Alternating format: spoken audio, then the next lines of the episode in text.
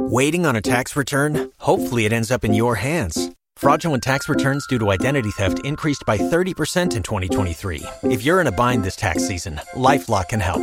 Our US based restoration specialists are experts dedicated to helping solve your identity theft issues. And all Lifelock plans are backed by the Million Dollar Protection Package. So we'll reimburse you up to the limits of your plan if you lose money due to identity theft. Help protect your information this tax season with LifeLock. Save up to 25% your first year at LifeLock.com slash aware. When the parents are suddenly called away from the farm, the children decide to make a Thanksgiving dinner surprise. What could possibly go wrong? Louisa May Alcott, today on the Classic Tales podcast.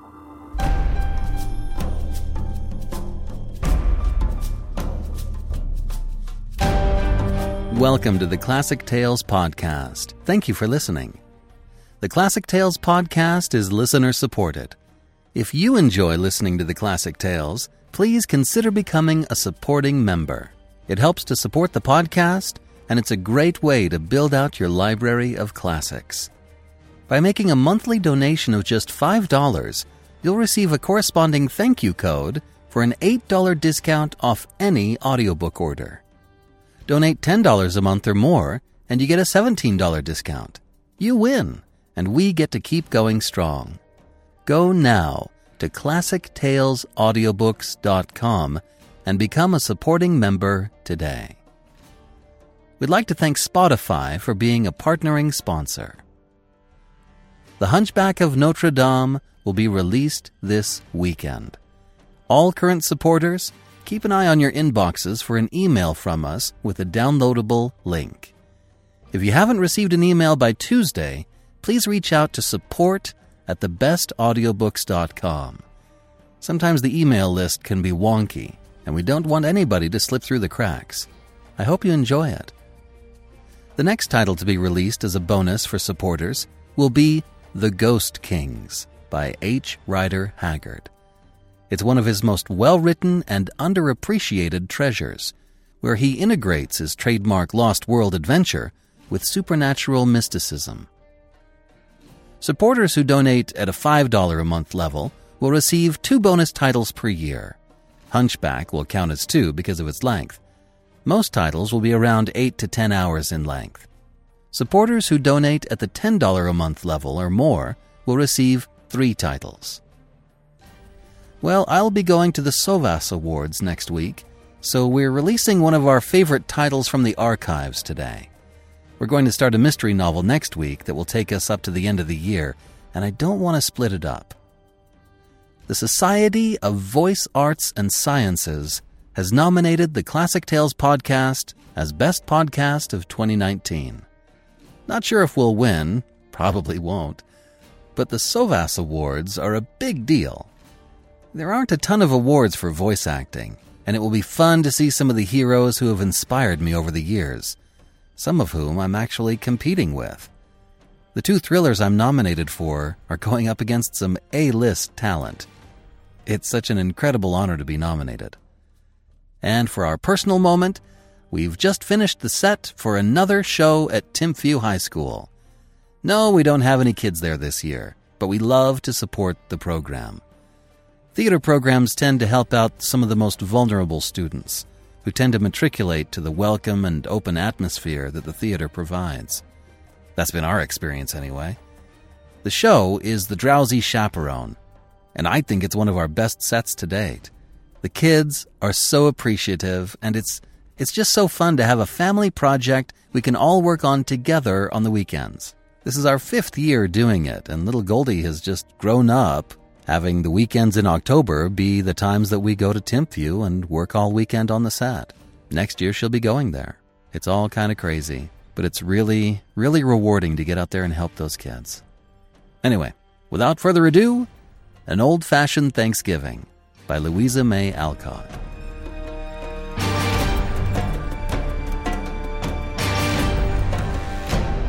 Sixty years ago, up among the New Hampshire hills, lived Farmer Bassett, with a house full of sturdy sons and daughters growing up about him.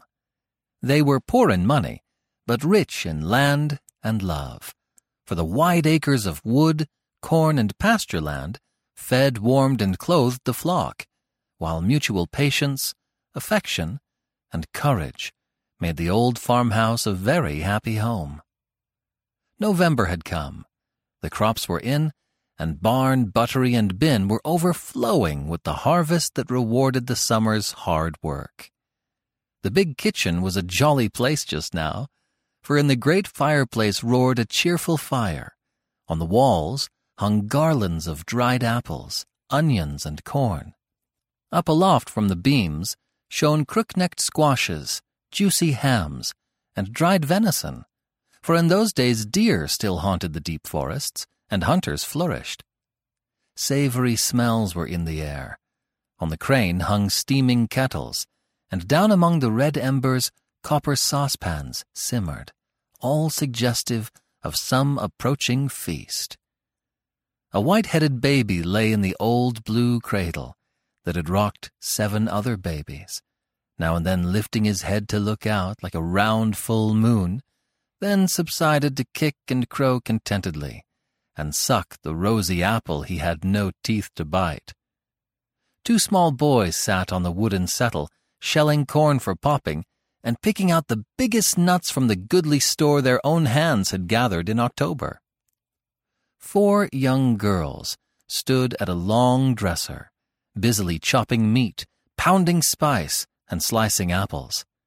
And the tongues of Tilly, Prue, Roxy, and Rhody went as fast as their hands. Farmer Bassett and Eph, the oldest boy, were chorin' round outside, for Thanksgiving was at hand, and all must be in order for that time-honored day.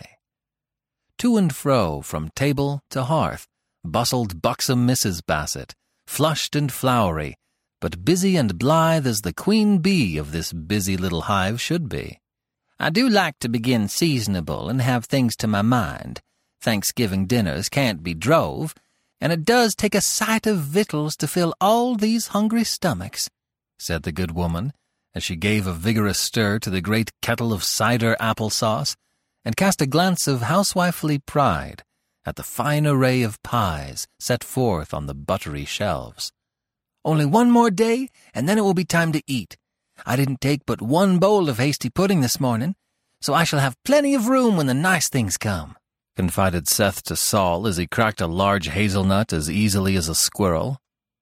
No need of my starving beforehand. I always have room enough, and I'd like to have Thanksgiving every day, answered Solomon, gloating like a young ogre over the little pig that lay nearby, ready for roasting. Sakes alive, I don't, boys. It's a mercy it don't come but once a year. I should be worn to thread paper with all this extra work atop of my winter weaving and spinning, laughed their mother, as she plunged her plump arms into the long bread trough and began to knead the dough as if a famine was at hand. Tilly, the oldest girl, a red-cheeked, black-eyed lass of fourteen, was grinding briskly at the mortar, for spices were costly, and not a grain must be wasted. Prue kept time with the chopper, and the twins sliced away at the apples till their little brown arms ached, for all knew how to work, and did so now with a will. I think it's real fun to have Thanksgiving at home. I'm sorry Grandma is sick, so we can't go there as usual, but I like to mess round here, don't you girls? asked Tilly, pausing to take a sniff at the spicy pestle. It will be kind of lonesome with only our own folks. I like to see all the cousins and aunts, and have games and sing cried the twins, who were regular little romps, and could run, swim, coast, and shout as well as their brothers. I don't care a mite for all that. It will be so nice to eat dinner together, warm and comfortable at home, said quiet Prue, who loved her own cozy nooks like a cat. Come, girls, fly round and get your chores done, so we can clear away for dinner just as soon as I clap my bread into the oven, called Mrs. Bassett presently, as she rounded off the last loaf of brown bread, which was to feed the hungry mouths that seldom tasted any other. Here's a man coming up the hill, lively. Guess it's Gad Hopkins. Pa told him to bring a dozen oranges if they weren't too high, shouted Saul and Seth, running to the door, while the girls smacked their lips at the thought of this rare treat, and Baby threw his apple overboard as if getting ready for a new cargo. But all were doomed to disappointment, for it was not Gad with the much desired fruit. It was a stranger, who threw himself off his horse and hurried up to Mr. Bassett in the yard, with some brief message that made the farmer drop his axe and look so sober that his wife guessed at once some bad news had come, and crying, Mother's worse, I know she is. Out ran the good woman, forgetful of the flour on her arms and the oven waiting for its most important batch. The man said old Mr. Chadwick, down to Keene, stopped him as he passed and told him to tell Mrs. Bassett her mother was failin' fast, and she'd better come today. He knew no more, and having delivered his errand, he rode away, saying it looked like snow and he must be jogging, or he wouldn't get home till night. We must go right off, Eldad. Hitch up, and I'll be ready in less'n no time, said Mrs. Bassett, wasting not a minute in tears and lamentations, but pulling off her apron as she went in, with her mind in a sad jumble of bread, anxiety, turkey, sorrow, haste, and cider applesauce. A few words told the story, and the children left their work to help her get ready, mingling their grief for Grandma with regrets for the lost dinner. I'm dreadful sorry, dears, but it can't be helped. I couldn't cook nor eat no way now, and if that blessed woman gets better sudden, as she has before, we'll have cause for Thanksgiving, and I'll give you a dinner you won't forget in a hurry, said Mrs. Bassett, as she tied on her brown silk pumpkin hood, with a sob for the good old mother who had made it for her. Not a child complained after that, but ran about helpfully, bringing moccasins, heating the footstone, and getting ready for a long drive because Grandma lived twenty miles away, and there were no railroads in those parts to whisk people to and fro like magic. By the time the old yellow sleigh was at the door, the bread was in the oven, and Mrs. Bassett was waiting, with her camlet cloak on, and the baby done up like a small bale of blankets. Now, Eph, you must look after the cattle like a man, and keep up the fires, for there's a storm brewing, and neither the children nor dumb critters must suffer, said Mr. Bassett, as he turned up the collar of his rough coat and put on his blue mittens, while the old mare shook her bells as if she preferred a trip to Keene to hauling wood all day. Tilly, put extra comfortables on the beds tonight.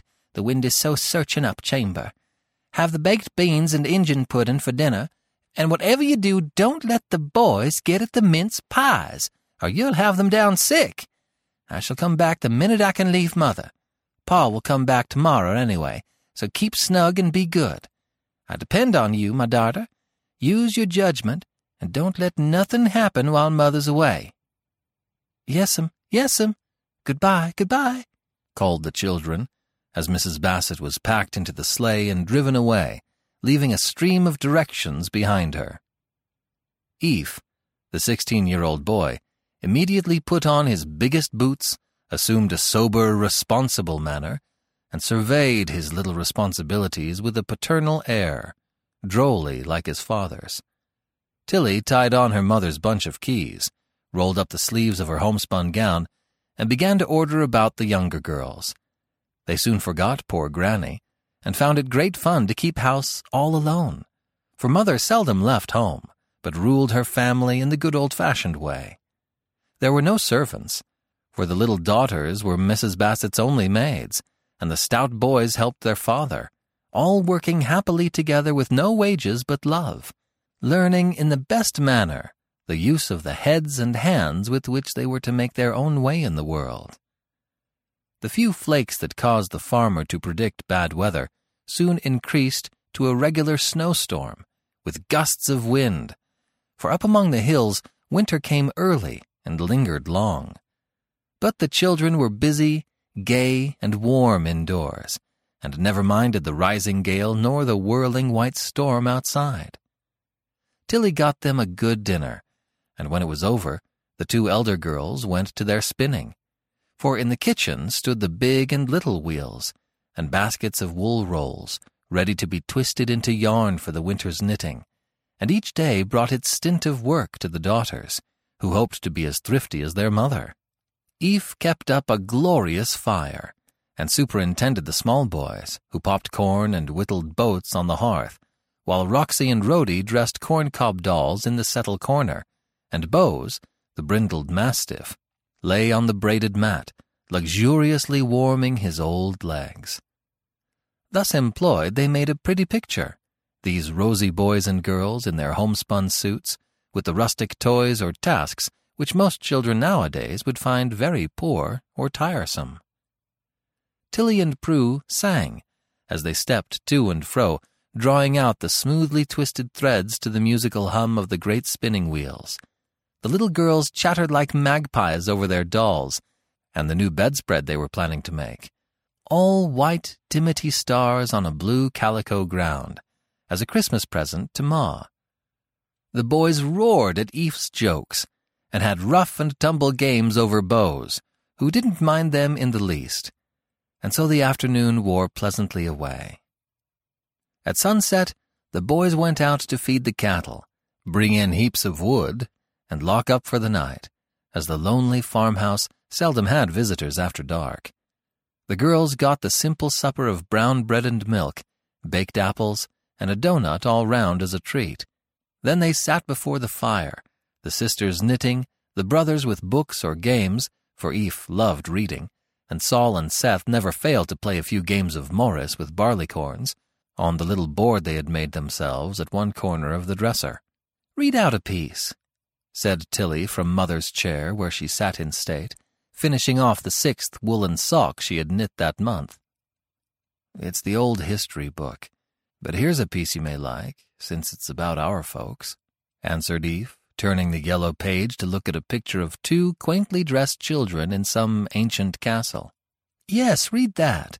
I always like to hear about the Lady Matilda I was named for, and Lord Bassett, Pa's great-great-grandpa.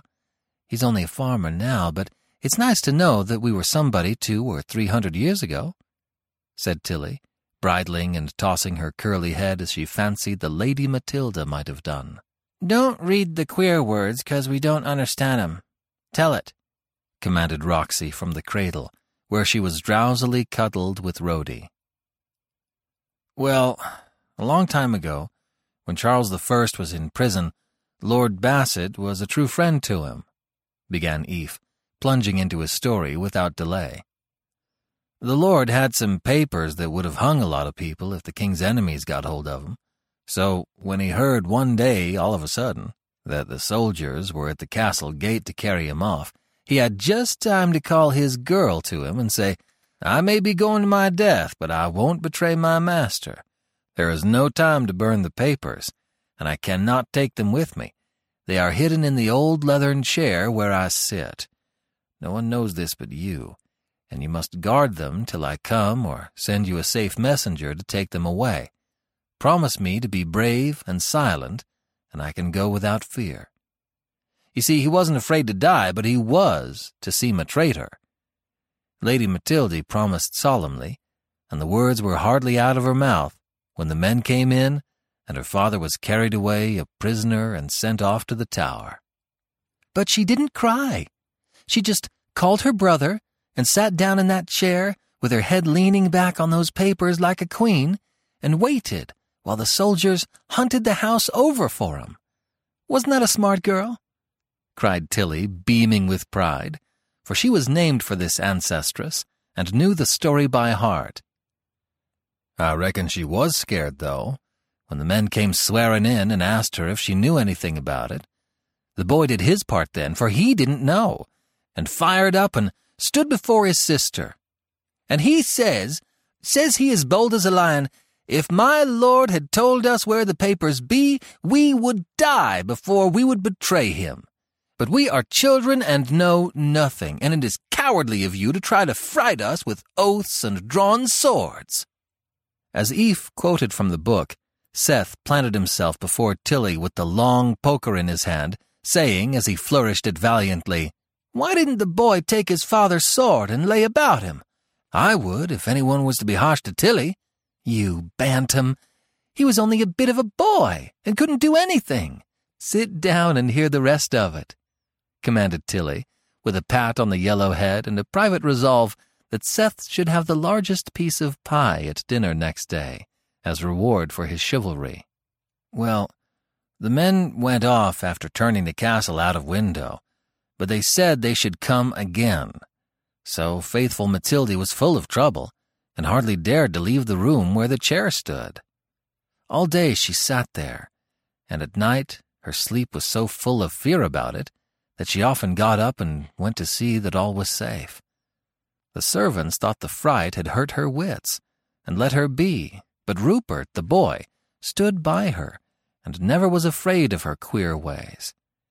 She was a pious maid, the book says, and often spent the long evenings reading the Bible with her brother by her, all alone in the great room, with no one to help her bear the secret, and no good news of her father. At last, word came that the king was dead and his friends banished out of England. Then the poor children were in a sad plight, for they had no mother, and the servants all ran away, leaving only one faithful old man to help them. But the father did come? cried Roxy eagerly. You'll see, continued Eph, half telling, half reading. Matilda was sure he would, so she sat on in the big chair, guarding the papers, and no one could get her away. Till one day a man came with her father's ring and told her to give up the secret. She knew the ring, but would not tell until she had asked many questions, so as to be very sure. And while the man answered all about her father and the king, she looked at him sharply. Then she stood up and said, in a tremble, for there was something strange about the man, Sir, I doubt you, in spite of the ring, and I will not answer till you pull off the false beard you wear that I may see your face and know if you are my father's friend or foe. Off came the disguise, and Matilda found that it was my lord himself, come to take them with him out of England. He was very proud of that faithful girl, I guess, for the old chair still stands in the castle, and the name keeps in the family, Pa says, even over here, where some of the Bassetts came along with the pilgrims. Our Tilly would have been as brave, I know, and she looks like the old picture down to Grandma's, don't she, Eph? Said Prue, who admired her bold, bright sister very much. Well, I think you'd do the settin' part best, Prue, you are so patient. Till would fight like a wildcat, but she can't hold her tongue worth a cent, answered Eph, whereat Tilly pulled his hair, and the story ended with a general frolic. When the moon-faced clock behind the door struck nine, Tilly tucked up the children under the extra comfortables, and having kissed them all around as mother did, crept into her own nest, never minding the little drifts of snow that sifted in upon her coverlet between the shingles of the roof, nor the storm that raged without. As if he felt the need of unusual vigilance, old Bose lay down on the mat before the door, and Pussy had the warm hearth all to herself. If any late wanderer had looked in at midnight, he would have seen the fire blazing up again, and in the cheerful glow the old cat blinking her yellow eyes, as she sat bolt upright beside the spinning wheel, like some sort of household goblin, guarding the children while they slept. When they woke like early birds, it still snowed, but up the little Bassetts jumped, broke the ice in their pitchers, and went down with cheeks glowing like winter apples after a brisk scrub and scramble into their clothes. Eph was off to the barn, and Tilly soon had a great kettle of mush ready, which, with milk warm from the cows, made a wholesome breakfast for the seven hearty children. Now, about dinner, said the young housekeeper, as the pewter spoons stopped clattering and the earthen bowls stood empty. Ma said, have what we liked, but she didn't expect us to have a real Thanksgiving dinner because she won't be here to cook it, and we don't know how, began Prue doubtfully. I can roast a turkey and make a pudding as well as anybody, I guess. The pies are all ready, and if we can't boil vegetables and so on, we don't deserve any dinner, cried Tilly, burning to distinguish herself and bound to enjoy to the utmost her brief authority. Yes, yes, cried all the boys. Let's have a dinner anyway. Ma won't care, and the good victuals will spoil if they ain't eaten right up. Pa is coming tonight, so we won't have dinner till late. That will be real genteel and give us plenty of time, added Tilly, suddenly realizing the novelty of the task she had undertaken. Did you ever roast a turkey? asked Roxy with an air of deep interest. Should you darst to try? asked Rhody in an awe-stricken tone. You will see what I can do. Ma said I was to use my judgment about things, and I'm going to. All you children have got to do is to keep out of the way and let Prue and me work. Eph, I wish you'd put a fire in the best room so the little ones can play in there.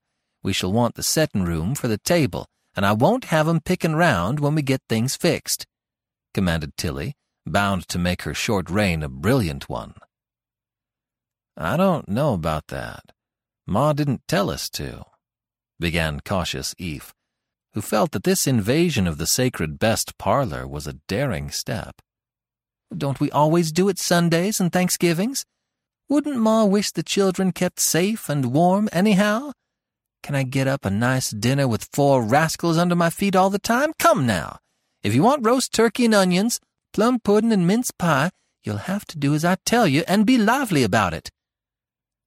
Tilly spoke with such spirit, and her last suggestion was so irresistible, that Eph gave in, and laughing good-naturedly, tramped away to heat up the best room, devoutly hoping that nothing serious would happen to punish such audacity. The young folks delightedly trooped in to destroy the order of that prim apartment, with housekeeping under the black horsehair sofa, horseback riders on the arms of the best rocking chair, and an Indian war dance all over the well-waxed furniture. Eph, finding the society of the peaceful sheep and cows more to his mind than that of two excited sisters, lingered over his chores in the barn as long as possible, and left the girls in peace. Now Tilly and Prue were in their glory, and as soon as the breakfast things were out of the way, they prepared for a grand cooking time. They were handy girls, though they had never heard of a cooking school, never touched a piano, and knew nothing of embroidery beyond the samplers which hung framed in the parlor, one ornamented with a pink mourner under a blue weeping willow, the other with this pleasing verse, each word being done in a different color, which gave the effect of a distracted rainbow. This sampler neat was worked by me in my twelfth year. Prudence B. Both rolled up their sleeves, put on their largest aprons, and got out all the spoons, dishes, pots, and pans they could find, so as to have everything handy, as Prue said. Now, sister, we'll have dinner at five. Pa will be here by that time if he is coming tonight, and be so surprised to find us all ready, for he won't have had any very nice victuals if Grandma is so sick, said Tilly importantly. I shall give the children a piece at noon. Tilly meant luncheon. Doughnuts and cheese with apple pie and cider will please them. There's beans for Eph. He likes cold pork, so we won't stop to warm it up. For there's lots to do. And I don't mind saying to you that I'm dreadful dubersome about the turkey. It's all ready but the stuffing, and roasting is as easy as can be. I can baste first rate, Ma always likes to have me, I'm so patient and steady, she says, answered Prue, for the responsibility of this great undertaking did not rest upon her, so she took a cheerful view of things. I know, but it's the stuffin' that troubles me, said Tilly, rubbing her round elbows as she eyed the immense fowl laid out on a platter before her. I don't know how much I want, nor what sort of yarbs to put in, and he's so awful big I'm kind of afraid of him. I ain't. I fed him all summer, and he never gobbled at me. I feel real mean to be thinking of gobbling him, poor old chap, laughed Prue, patting her departed pet with an air of mingled affection and appetite. Well, I'll get the pudding off my mind first, for it ought to boil all day. Put the kettle on and see that the spit is clean while I get ready. Prue obediently tugged away at the crane, with its black hooks, from which hung the iron tea kettle and three-legged pot. Then she settled the long spit in the grooves made for it in the tall andirons, and put the dripping pan underneath. For in those days, meat was roasted as it should be, not baked in ovens. Meantime, Tilly attacked the plum pudding. She felt pretty sure of coming out right here, for she had seen her mother do it so many times it looked very easy. So in went suet and fruit, all sorts of spice, to be sure she got the right ones, and brandy instead of wine. But she forgot both sugar and salt, and tied it with the cloth so tightly that it had no room to swell. So it would come out as heavy as lead and as hard as a cannon ball, if the bag did not burst and spoil it all. Happily unconscious of these mistakes, Tilly popped it into the pot, and proudly watched it bobbing about before she put the cover on and left it to its fate. I can't remember what flavorin' Ma puts in, she said, when she had got her bread well soaked for the stuffing. Sage and onions and applesauce go with goose, but I can't feel sure of anything but pepper and salt for a turkey. Ma puts in some kind of mint, I know, but I forget whether it is spearmint, peppermint, or pennyroyal, answered Prue, in a tone of doubt, but trying to show her knowledge of yarbs, or at least of their names. Seems to me it's sweet marjoram or summer savory. I guess we'll put both in, and then we are sure to be right. The best is up garret. You run and get some while I mash the bread, commanded Tilly, diving into the mess. Away trotted Prue. But in her haste, she got catnip and wormwood, for the garret was darkish, and Prue's little nose was so full of the smell of the onions she had been peeling that everything smelt of them. Eager to be of use, she pounded up the herbs and scattered the mixture with a liberal hand into the bowl. It doesn't smell just right, but I suppose it will when it is cooked, said Tilly, as she filled the empty stomach that seemed aching for food and sewed it up with the blue yarn, which happened to be handy. She forgot to tie down his legs and wings, but she set him by till his hour had come, well satisfied with her work. Shall we roast the little pig, too? I think he'd look nice with a necklace of sausages, as Ma fixed one last Christmas. Asked Prue, elated with their success. I couldn't do it. I loved that little pig and cried when he was killed. I should feel as if I was roasting the baby, answered Tilly, glancing toward the buttery where Piggy hung, looking so pink and pretty it certainly did seem cruel to eat him.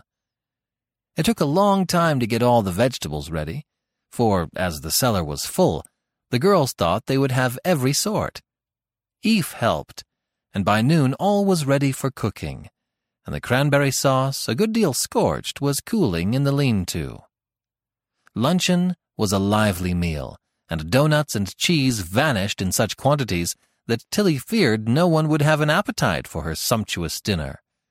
The boys assured her they would be starving by five o'clock, and Sol mourned bitterly over the little pig that was not to be served up. Now you all go and coast, while Prue and I set the table and get out the best chiny, said Tilly, bent on having her dinner look well no matter what its other failings might be.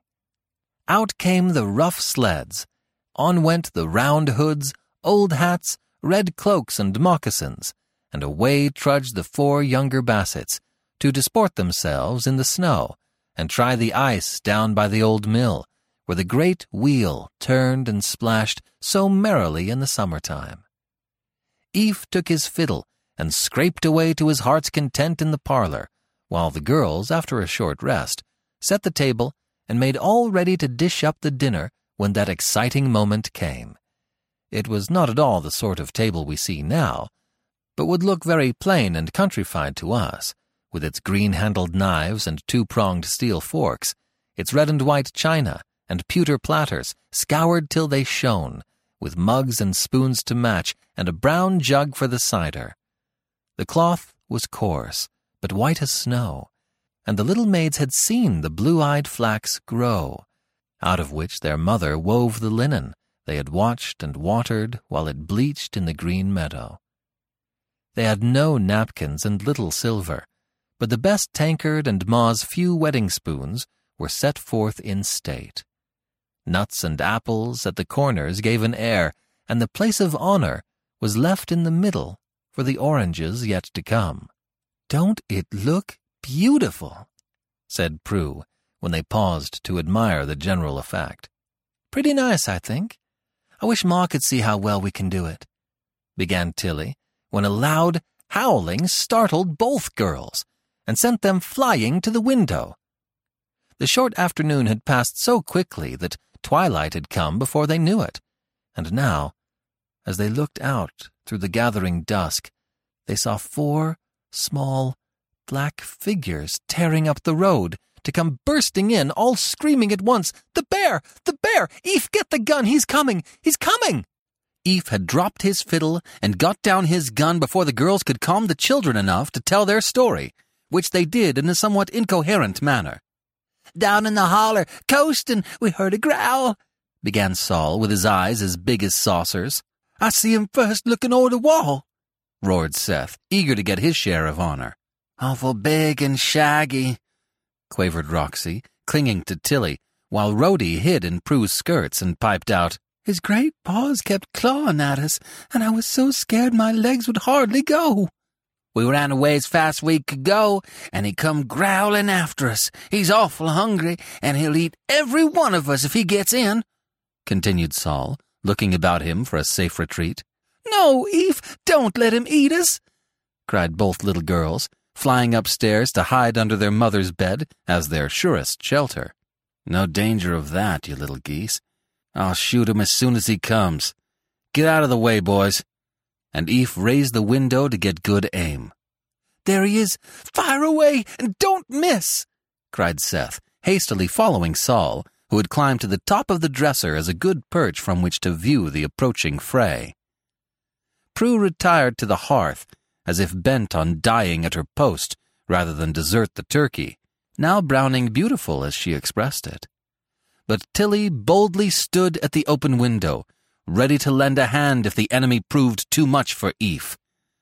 All had seen bears, but none had ever come so near before, and even brave Eph felt that the big brown beast slowly trotting up the dooryard was an unusually formidable specimen. He was growling horribly, and stopped now and then as if to rest and shake himself. Get the axe, Tilly, and if I should miss, stand ready to keep him off while I load again, said Eve, anxious to kill his first bear in style and alone. A girl's help didn't count. Tilly flew for the axe and was at her brother's side by the time the bear was near enough to be dangerous. He stood on his hind legs and seemed to sniff with relish the savory odors that poured out of the window. Fire, Eph! cried Tilly firmly. Wait till he rears again. I'll get a better shot then, answered the boy, while Prue covered her ears to shut out the bang, and the small boys cheered from their dusty refuge up among the pumpkins. But a very singular thing happened next, and all who saw it stood amazed. For suddenly, Tilly threw down the axe, flung open the door, and ran straight into the arms of the bear who stood erect to receive her, while his growlings changed to a loud ha ha ha ha that startled the children more than the report of a gun. It's Gad Hopkins trying to fool us, cried Eph, much disgusted at the loss of his prey, for these hearty boys loved to hunt and prided themselves on the number of wild animals and birds they could shoot in a year. Oh, Gad, how could you scare us so? laughed Tilly, still held fast in one shaggy arm of the bear, while the other drew a dozen oranges from some deep pocket in the buffalo skin coat, and fired them into the kitchen with such good aim that Eph ducked, Prue screamed, and Sol and Seth came down much quicker than they went up. Well, you see, I got upset over yonder, and the old horse went home while I was floundering in a drift. So I tied on the bufflers, towed 'em easy, and come along till I see the children playing in the holler. I just meant to give 'em a little scare, but they run like partridges, and I kept up the joke to see how Eph would like this sort of company. And Gad haw hawed again. You'd have had a warm welcome if we hadn't found you out. I'd have put a bullet through you in a jiffy, old chap, said Eph, coming out to shake hands with the young giant, who was only a year or two older than himself. Come in and set up to dinner with us. Prue and I have done it all ourselves, and Pa will be along soon, I reckon. Cried Tilly, trying to escape. Couldn't, no ways. My folks will think I'm dead if I don't get along home, since the horse and sleigh have gone ahead empty. I've done my errand and had my joke. Now, I want my pay, Tilly. And Gad took a hearty kiss from the rosy cheeks of his little sweetheart, as he called her. His own cheeks tingled with the smart slap she gave him as she ran away, calling out that she hated bears and would bring her axe next time. I ain't afeard. Your sharp eyes found me out. And if you run into a bear's arms, you must expect a hug, answered Gad, as he pushed back the robe and settled his fur cap more becomingly. I should have known you in a minute if I hadn't been asleep when the girls squalled. You did it well, though, and I advise you not to try it again in a hurry, or you'll get shot, said Eph as they parted, he rather crestfallen, and Gad in high glee. My sakes alive! The turkey has burnt one side, and the kettles have boiled over so the pies I put to warm are all ashes, scolded Tilly as the flurry subsided and she remembered her dinner. Well, I can't help it. I couldn't think of victuals when I expected to be eaten alive myself, could I? pleaded poor Prue, who had tumbled into the cradle when the rain of oranges began. Tilly laughed, and all the rest joined in, so good humor was restored, and the spirits of the younger ones were revived by sucks from the one orange which passed from hand to hand with great rapidity, while the older girls dished up the dinner. They were just struggling to get the pudding out of the cloth when Roxy called out, Here's Pa! There's folks with him, added Rhody. Lots of 'em. I see two big sleighs chock full, shouted Seth, peering through the dusk. It looks like a cemetery. Guess Grandma's dead and come up to be buried here, said Sol in a solemn tone. This startling suggestion made Tilly, Prue, and Eph hasten to look out, full of dismay at such an ending of their festival. If that is a funeral, the mourners are uncommon jolly, said Eph dryly, as merry voices and loud laughter broke the white silence without. I see Aunt Cynthia and Cousin Hetty, and there's Mose and Amos. I do declare, Pa's bringing 'em all home to have some fun here, cried Prue, as she recognized one familiar face after another. Oh, my patience, ain't I glad I got dinner, and don't I hope it will turn out good, exclaimed Tilly, while the twins pranced with delight, and the small boys roared, Hooray for Pa! Hooray for Thanksgiving! The cheer was answered heartily, and in came father, mother, baby, aunts, and cousins, all in great spirits, and all much surprised to find such a festive welcome awaiting them. Ain't Grandma dead at all? asked Sol in the midst of the kissing and handshaking. Bless your heart, no, it was all a mistake of old Mr. Chadwick's. He's as deaf as an adder, and when Mrs. Brooks told him mother was mendin' fast, and she wanted me to come down today, certain sure, he got the message all wrong, and give it to the first person passin' in such a way as to scare me most to death, and send us down in a hurry. Mother was sittin' up as chirk as you please, and dreadful sorry you didn't all come. So, to keep the house quiet for her, and give you a taste of the fun, your pa fetched us all up to spend the evening, and we are going to have a jolly time on't, to judge by the looks of things said Aunt Cynthia, briskly finishing the tale when Mrs. Bassett paused for want of breath. What in the world put it into your head we was comin', and set you gettin' up such a supper? asked Mr. Bassett, looking about him, well pleased and much surprised at the plentiful table. Tilly modestly began to tell, but the others broke in and sang her praises in a sort of chorus, in which bears, pigs, pies, and oranges were oddly mixed. Great satisfaction was expressed by all, and Tilly and Prue were so elated by the commendation of Ma and the aunts that they set forth their dinner, sure everything was perfect. But when the eating began, which it did the moment wraps were off, then their pride got a fall. For the first person who tasted the stuffing, it was big cousin Mose, and that made it harder to bear, nearly choked over the bitter morsel. Tilly Bassett, whatever made you put wormwood and catnip in your stuffin'? demanded Ma, trying not to be severe, for all the rest were laughing, and Tilly looked ready to cry. I did it, said Prue, nobly taking all the blame, which caused Pa to kiss her on the spot and declare that it didn't do a mite of harm, for the turkey was all right. I never see onions cooked better. All the vegetables is well done, and the dinner a credit to you, my dears, declared Aunt Cynthia, with her mouth full of the fragrant vegetables she praised. The pudding was an utter failure, in spite of the blazing brandy in which it lay, as hard and heavy as one of the stone balls on Squire Duncan's great gate. It was speedily whisked out of sight, and all fell upon the pies, which were perfect. But Tilly and Prue were much depressed, and didn't recover their spirits till the dinner was over and the evening fun well under way. Blind Man's Buff, Hunt the Slipper, Come Philander, and other lively games soon set every one bubbling over with jollity, and when Eph struck up Money Musk on his fiddle, old and young fell into their places for a dance. All down the long kitchen they stood, Mr. and Mrs. Bassett at the top, the twins at the bottom. And then away they went, heeling and toeing, cutting pigeon wings, and taking their steps in a way that would convulse modern children with their new-fangled romps called dancing.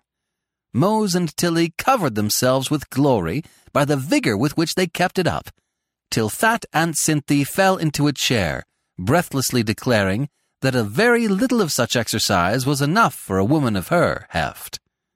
Apples and cider, chat and singing, finished the evening, and after a grand kissing all round, the guests drove away in the clear moonlight, which came just in time to cheer their long drive.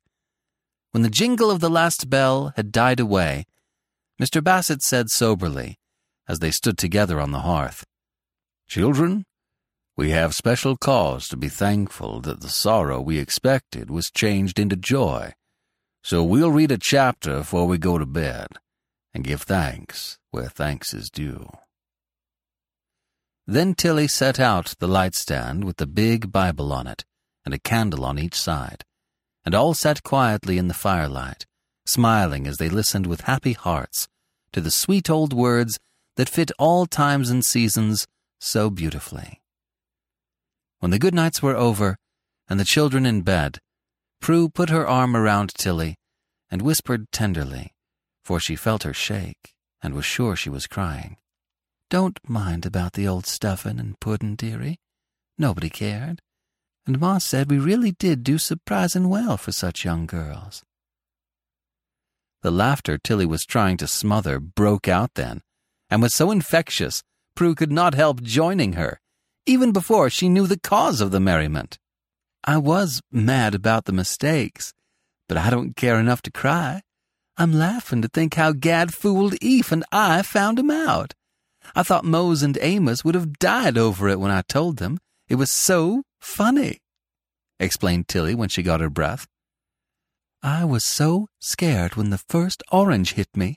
I thought it was a bullet and scrabbled into the cradle as fast as I could.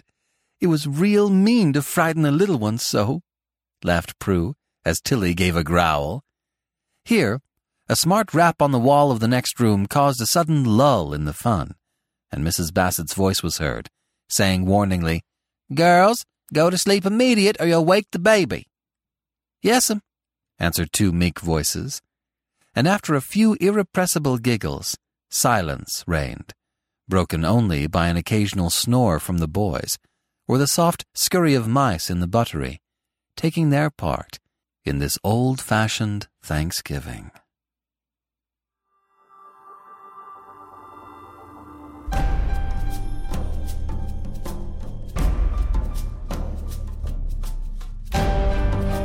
This is BJ Harrison. I hope you have enjoyed this unabridged production of An Old Fashioned Thanksgiving by Louisa May Alcott. If you have enjoyed this book, please become a supporting member of the Classic Tales at classictalesaudiobooks.com. You'll find many ways of supporting us, starting at only $5 a month. Each donation comes with a monthly thank you code for expanding your classic audiobook library. Thank you for joining me today, and allowing classic literature to awaken your better self. Please join me every week, and we'll rediscover the greatest stories ever put to paper.